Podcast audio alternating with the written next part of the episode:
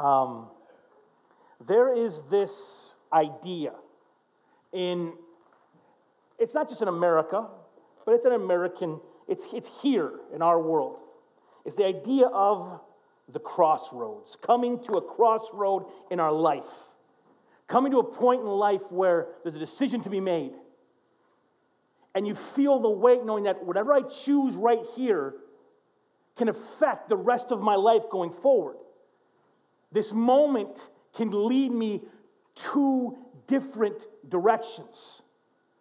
There's a famous poem that catches this feeling by Robert Frost. He says, Two roads diverge in the wood, and I took the one less traveled by, and that has made all the difference. Maybe you're not a poetry person. There's a movie I watched when I was a kid that I loved. It's called Scent of a Woman with Al Pacino. and it might be, the very end of that movie might be one of the greatest, like some movies have like a speech at the end. Scent of a Woman might be the best, the greatest end of movie speech of all time. And Pacino says these words. I remember as a young man listening to him say this, and it caught, it, my heart caught in my throat. I'm going to do this in my best Al Pacino voice for you. So here we go. Now I've come to the crossroad of my life. I always knew what the right path was. Without exception, I knew. But I never took it. You know why? It was too dang hard. I remember he said that in the theater, he said that, said that line in the movie I'm watching, and I found it fascinating. He's saying, Man, I have always known, I came to the crossroads, I always knew which path I should take, and I never did it. It just cost too much. It was too hard. So he instead chose to do the easy path. He instead chose to let the, kind of like let the let what his life just kind of usher him towards a place. Today we talk about the crossroads. We're in 1 Peter 4. We were in this, we've been in Peter's letter now for like three months. Peter is an apostle of Jesus. Peter is one of the first followers of Jesus. Peter's a fisherman who became a follower of Jesus. Uh, Peter is not a college grad. Peter is not a brilliant man. He's a blue collar dude. And one day he meets Jesus. Jesus says, Listen, follow me and become fishers of men. And Peter leaves his dad's business and follows Christ around. That must have been something awesome to explain to his wife going home. Hey, baby, I quit my job today. Why? I got this great gig. It pays nothing, and I'll be gone most every night of the week. It's going to be awesome. Um, but he follows Christ around, Peter does. And he becomes kind of like the de facto leader of the disciples.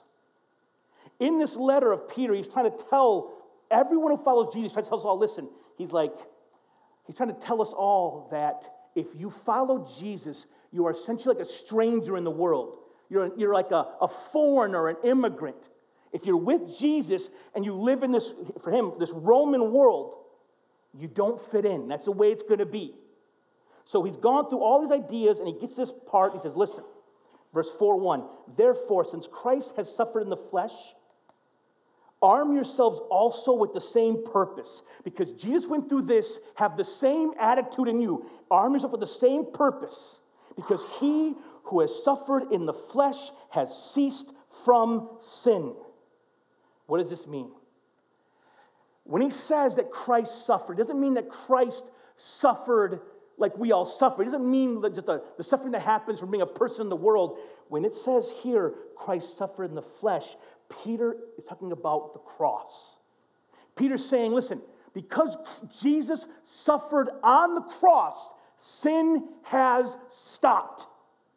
And this is the claim about Christianity. This is the whole crux of the matter. I'm reading this book for college.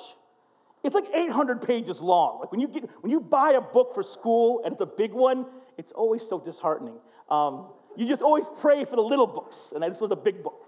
It's called Dominion by Dr. Tom Holland, not Spider Man. It's a British guy named Dr. Holland. And this book, I, I, was reading it last night before bed. And this guy is a historian. He's not a Christian, he's not a believer in Jesus. But he studied the effects of the Christian worldview on Western civilization. It's a fascinating read. And the first, the intro of the book, he's all talking about crucifixion in Rome. How the Romans, crucifixion was for slaves. It was because Rome had slaves from around the entire world living in the city of Rome. And how do you keep all these random cultures from uprising and killing you? Like the rich people were like, how do we keep all these random people we concert, all these people we've conquered, how do we keep them in their place? They said, you know what we'll do? If any of them got a place, we'll kill them in the most brutal way possible. And they create this thing called crucifixion. And it's nasty. It's so brutal. Few Roman historians write about it. No one talks about it because one of those like dirty little secrets, like, yeah, we do do this, but don't tell anybody. We just do it to keep everybody in line. It's kind of awful.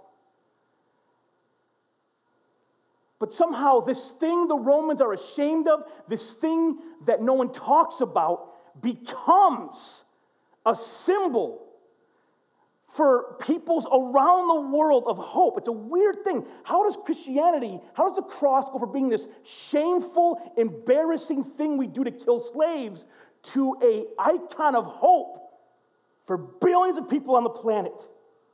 It says here, Christ suffered in the flesh and he, because of his suffered in the flesh, sin has ceased. When we say we're for Jesus, we speak Jesus, we don't tell people, be a good little boy or good little girl. That's not our message. I'm not trying to shame anybody, I'm not trying to guilt anybody. It's not our message. Our message instead is very, is very different. We say to people, because Jesus died on the cross, and because Jesus died in our place, something mysterious happens upon that cross. Jesus' goal for my life is not for me to be Ernesto 2.0. I'm not the iPhone 15, you know what I'm saying? Like, you know, every year the iPhone gets a little bit better, a little more memory this year. The screen is 0.2 inches bigger. Oh, like, that's not the goal of Christianity. Christianity is not to make you a better version of yourself. Instead, Christ invites anyone to come with him. He says, listen, if you come with me, essentially, old you's gonna die. And I'm gonna raise up out of you something new, a new creation. All that all that baggage, all that trauma, all that hate. There are things in this life that are impossible to heal from. Impossible to heal from. I was talking to a lady this week, and she told me a story about how something horrible happened to her family, that someone hurt one of her children. And I'm sitting there hearing her story, and as a counselor, I can't just cry because I don't want to hurt the person telling the story. But it's a terrible story. What happened to her, her, her child is unjust and wrong. She talked about how she hated the person who hurt her family. For years, it just it ate her up, the hate she had. And I'm like, this, I understand these words. I know bitterness, I know hate, I know rage. She said, one day I was reading about Jesus on the cross, where he looked at the people who were killing him and mocking him, and he said the words, he prayed the prayer, Father, forgive them, for they know not what they do. And she goes, I knew in that moment I had to forgive this person from my family. And I was like, What? And she wrote this person a letter in prison. Forgave them. I asked her, How did you do this? Like, because in my mind, that's, that's a impossible mountain to climb. I got two little kids. I got a 12 year old and a 10 year old. And if someone hurt them, the rage, how great would it be, right? You hurt mine, I'm going to hurt yours. But this woman was, t- she's a follower of Christ, and Christ made her new, gave her a new heart, and she forgave the unforgivable and it brought peace to her whole family. Jesus did not come to make us better, He came to make us new. He introduces in verse 2 two, I guess, paths for us to take. Here's the crossroads. Here's the reality. For Peter, and for those who follow Jesus, for those of us in the world, I should say, the cross is the crossroads. The cross gives us a choice of what am I going to do with my life? How am I going to live my life? And this is here's the choices. Here's my choices. He says, arm yourselves also with the same purpose that Jesus had. Either, verse 2, so as to no, so as to no longer live the rest of your time, the rest of your life, so as to no longer live the rest of the time in the flesh for the lusts of men, but for the will of God. And here's the two choices the lusts of the flesh or the will of God. Those are the choices. Here's the two paths. Let's unpack the language because they're little, they're hard ideas. Lust of the flesh simply means human passions. Path number one, the first choice I can make, I see the cross, I see the Christ, I see that Christ died that I may live, and I have a choice to make. I could choose to ignore that reality and live for my human passions. And most of us do this. What's to make me happy? What do I feel like today? And I live and I use my emotions as my compass, it's my true north. That's a very dangerous thing for us to do. I was reading this book by Francis um, Spufford, Spooford, I don't I, just, I can spell it, I can't pronounce it. But Francis Spufford, he's speaking, he's a, a, a London journalist. And where he works, he's a journalist for a big time magazine, a big time newspaper. And there aren't many, there are like basically no Christians where he works. In the world he lives in, Christianity is pretty mocked openly. It's kind of a dumb thing to believe in. Some people that are too smart for their own good, think that Christianity is just for the weak and the, and the poor. So everyone has this, this assumption, but he believes still. He wrote a book about it called Unapologetic. Don't read it. it's like a drunk C.S. Lewis wrote it. So it's a really odd book. It's like, it's just really, it's really funny, but it's, uh, it's not very sacred. But I loved it. In the book, he says, I'm just saying, I mean, I mean, I like drunk philosophers, I guess. But he says that Christianity is the only thing he's ever encountered that makes, this, makes sense of human nature. He says, in, in, human nature, we have this thing inside of us, this, this human propensity to mess things up. Like, for us, sin is not merely I like you know, lied to someone I love, but we do things in life that are actually self-destructive. We hurt ourselves all the time we make choices against our own best interest. It's crazy. It's crazy how mean we are to ourselves. We do things that blow our own lives up, and not only do we do it, we like doing it. There's a quote from the book. He says this We are truly cruel as well as truly tender, truly loving at the same time, truly likely to take a quick, nasty little pleasure in wasting or breaking love, scorching it knowingly up as the fuel of some hotter or more exciting feeling. It's true. We can be a beautiful person and a brutal person back to back. It's weird how we're this way. I can go home after a hard day, and in my heart, I'm thinking to myself, I drive home, oh, I can't wait to see my wife, my kids. I'm going to go home. I'm going to, I'm to give my wife a hug. I'm going to tell my kids I love them. And so we feel all these good feelings. We pull in. And instead of doing any of those things, you know what we do? We complain, we gripe, we nitpick. We download the stress of our day upon the people we love the most. And we're like, wow. I remember being a kid, there was this movie I watched. You might have seen it too. It's called Die Hard. Um, and the movie Die Hard, there's this great scene um, where Bruce Willis goes to visit his, his wife, and she's happy to see him. And she's like, she says to him, I missed you. I've missed you. And in that moment, instead of receiving the compliment, instead of saying, Oh, I missed you too, she's using her maiden name in the movie. And he just goes, Have missed my name, though, have you? And a fight starts in the movie. And she leaves the room all mad. And as soon as she leaves, he just goes, Why am I so stupid? Listen in the mirror, like, Why am I so stupid? I remember uh, that, that scene stuck with me because I'm like, I thought to myself, why are we like this? We're complete idiots, and as soon as it's over, we're like, I don't want to be an idiot. They come back in the room, I become an idiot again. It's, it's crazy how self destructive we truly are. I remember once I was visiting a guy in the hospital. He just had a heart attack. It was called a widowmaker. You've heard of this? It's a, it's a bad one. Boom! And he lived. He was near people. They saved him. Doctor comes in and says, Patient, you must change your diet or you're going to die. You must change what you eat or it's going to kill you. so it's me, the wife, and the guy. And the doctor leaves. Looks at his wife, he just goes, I ain't doing none of that. I ain't doing none of that stuff. I don't care if it kills me. I'm not going to give up hamburgers. I'm not going to do it.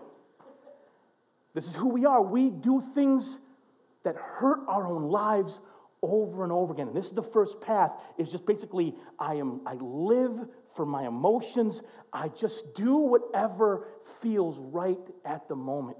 No matter the vows I've made, no matter the promises I've made, no matter the people I hurt, I'm going to do what I want because I'm the star of my story. And a lot of us live this way. That's the first path.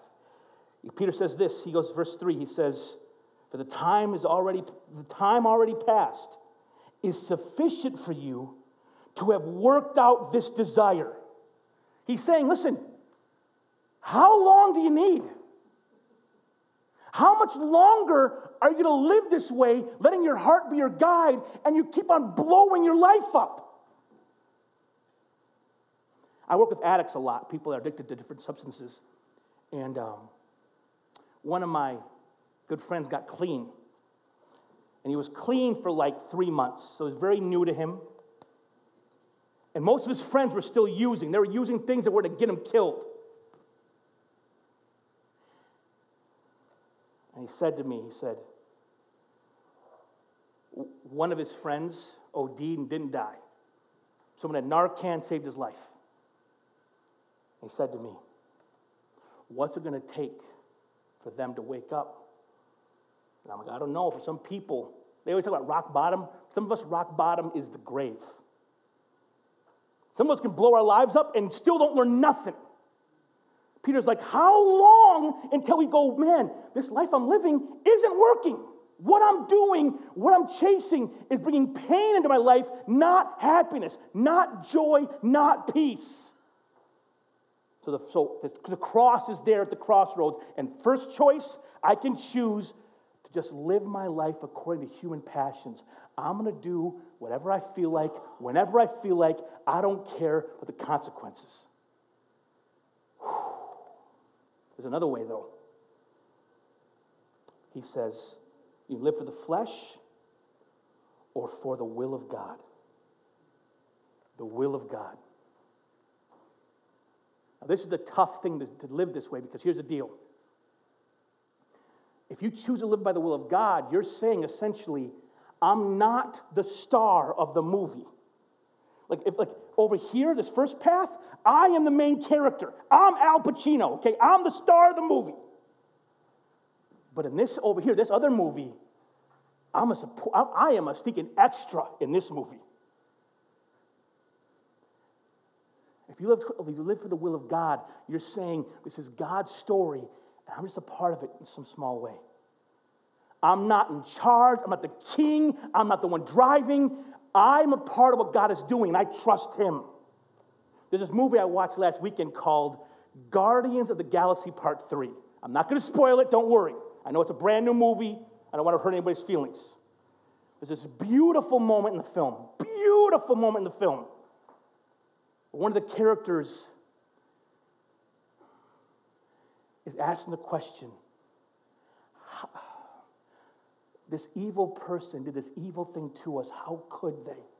How could this evil person hurt us so badly? And the other character says, Don't worry about them. There's hands behind the hands. I almost said amen in the theater. I'm like, that's true. There are hands behind the hands. There's, there's someone who's moving reality forward. Even in the midst of the chaos, someone is bringing the world towards some kind of conclusion. Listen, if you choose to live for the will of God, you're saying there are hands behind the hands, and I'm going to trust God. I'm going to obey His commands. I'm going to live for His story. There's this uh, famous German guy named Count Zinzendorf who once said, he said, preach the gospel, die, be forgotten. I like that a lot. He's saying it's not about you. It's not about you. Now, listen, it's Mother's Day. A lot of you moms get this. Because being a mom's a thankless job in the world. Sacrifice. My wife's not here, so I, I can, I can talk her up a little bit. Um, it's very common. How do you say it? I'm a pastor, so I get to like go places and do things. I speak publicly. People always give me high fives. Oh, Pastor, it was a good sermon. Thanks for coming to this event you came to. I get a lot of thank yous from people. My wife's behind the scenes doing things. My wife, as a mom, she just takes like our kids. Me, I, we have two kids. They're good kids. You guys know them. They're just sweet, sweet boy, sweet girl. And a lot of that's because their mama sacrifices so much for those two. When they're sick, she's up late. My, my wife read Lena um, her Bible every night before bed. I'd often work late and wouldn't be home. And one night, as Angie's reading our kid the Bible, my daughter was like, Ma, I want Jesus to rescue me for my sin. And she prayed a prayer that night and confessed Jesus as her Lord, and she's been a follower of Christ ever since. But there's no award for that. No one is, there's no book or movie about her. She does that behind the scenes because she has been called by God to love the children God gave her. Choosing to live for the will of God is essentially choosing to die to yourself. That's what it's choosing to do. I'm dying to myself. I'm putting the things of God, His commands, above my own wants. Even if my heart says this, I'm doing it God's way. I'll give you a dumb example, a really dumb example. um, this weekend, a new video game came out. But listen, I don't play much video games, but I love games that remind me of being a kid. You ever do that nostalgia thing where you play something reminds you of being a little kid? I love games that remind me of being a little kid. So we buy the, I buy the game on Friday, and my thought is this weekend, it's Ernesto and video games. I got no family, I got no church, I got Nintendo, and that's it. That was my goal for the weekend. So I go home, I buy the game. And it's uh, Angie's mom's birthday. She's like, We got to go see my mom. And I was like, I gotta go nowhere. I gotta, I gotta play this video game. But you gotta be part of a family, right? So it's like, all right. I'm like, well, if you do that, I lose an hour, but it's fine, it's fine. We go there, took more than an hour, come home, and it's Friday, and on Friday we, we always dinner as a family. So the kids are like, we want Chipotle today. So I'm like, I gotta go to Chipotle, get the Chipotle. So I go to Chipotle, I'm driving fast. I'm like, if I get back at this time, I have this much time to play video games. I get home, and the kid's like, we watch a movie today, Dad. It's, it's movie night for the family. I'm like, no! Like, all I want to do is be selfish and just not love anyone. That's all I want. Is that so hard? But you know what? I looked, I looked at my kids and I'm like, I, I, we had a couple busy weeks, and I was, we haven't watched a movie together in like three weeks. So we watched this awesome little Mexican movie called Chupa. Really good. And it was great. But it meant laying this thing I wanted down and saying, you know what? God's giving me this family. I have to put them before my own needs sometimes. Living according to the will of God means I'm doing it God's way, even if I don't like it. It means dying to self, and dying is hard. Saying no to self is hard. Forgiving people is hard. Loving people's inconvenient. when I pull in sometimes at home and I'm tired, There'll be a neighbor out in the yard. I just want to like, like, don't talk to me, don't talk to me. Just want to get in my house and be alone. They'll be like, hey, Nesto. And I'm like, we got to talk now. Loving people's. It's inconvenient. It gets in the way of life. But listen, God's way is good. It's good. As a family, we have a rule, me and the kids, that whenever we see someone broke down, we pull over and help push their car to the road. And Flint happens a lot. it happens a lot in our city. A lot of, a lot of, a lot of beaters in our roads. It's inconvenient. It slows you down. I remember once I was, I was pastoring in, in Waterford, Michigan, and a family visited the church. And they, after church, they're like, You know why we're here? I'm like, Because, I don't know, because you saw our building, you pulled in. And this old man told me a story. He goes, Man, years ago, it was a winter night, and my beloved daughter crashed her car into a ditch down Airport Road. She said these two Mexican guys came out of nowhere and pushed her car out of the ditch. I'm like, was that me? like, and it was me and Tony. We pushed her out. And she, said, and she told us what happened, and we, been, we heard you were back in town, and we came here to visit. That simple act of service bore seeds and fruit that echoed throughout time. Choosing to live in the will of God, it's a harder path. It is a sacrificial path. It is a painful path. It is easier to just do what we feel like doing. It is hard to say, my feelings are crazy. I'm going to instead submit to the God of heaven. That's a harder path. But that path choosing to follow Jesus. It's hard, but I think it's the only way possible to get peace in this life. I think this way, there's quick fixes, but quick fixes that go away the next day, don't they? We have a decision to make when it comes to the cross.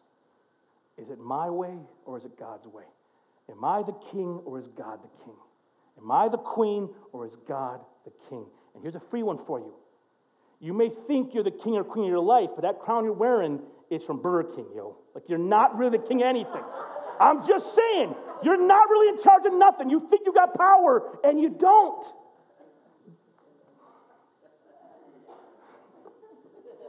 Listen, my, my kid, my kid, we got a, we stopped at BK we haven't been to BK in 15 years, but they have a new commercial out. That, that, that Whopper, Whopper, Whopper commercial. And my kids are like, the commercial's let's go to Burger King. I'm like, stinking commercial. Uh, so we went there and got a crown, and my, my son loved it. What are you going to do? So our, our, our simple challenge to you is this Which path will you choose? Are you the star, or is God the star? I encourage you to make the choice to follow Jesus. With that said, let us pray together. Father, heaven, thank you so much for this day, for all those that are here, for those watching online. It is hard to die to ourselves, O oh Lord. It is hard to love others. It is hard to forgive. It is hard to care. It's hard to open our heart up after it's been hurt so many times. It's hard. But we believe your way is the best way. Lord, move in our hearts and help us choose you this day. In Christ's name, we ask all these things. Amen.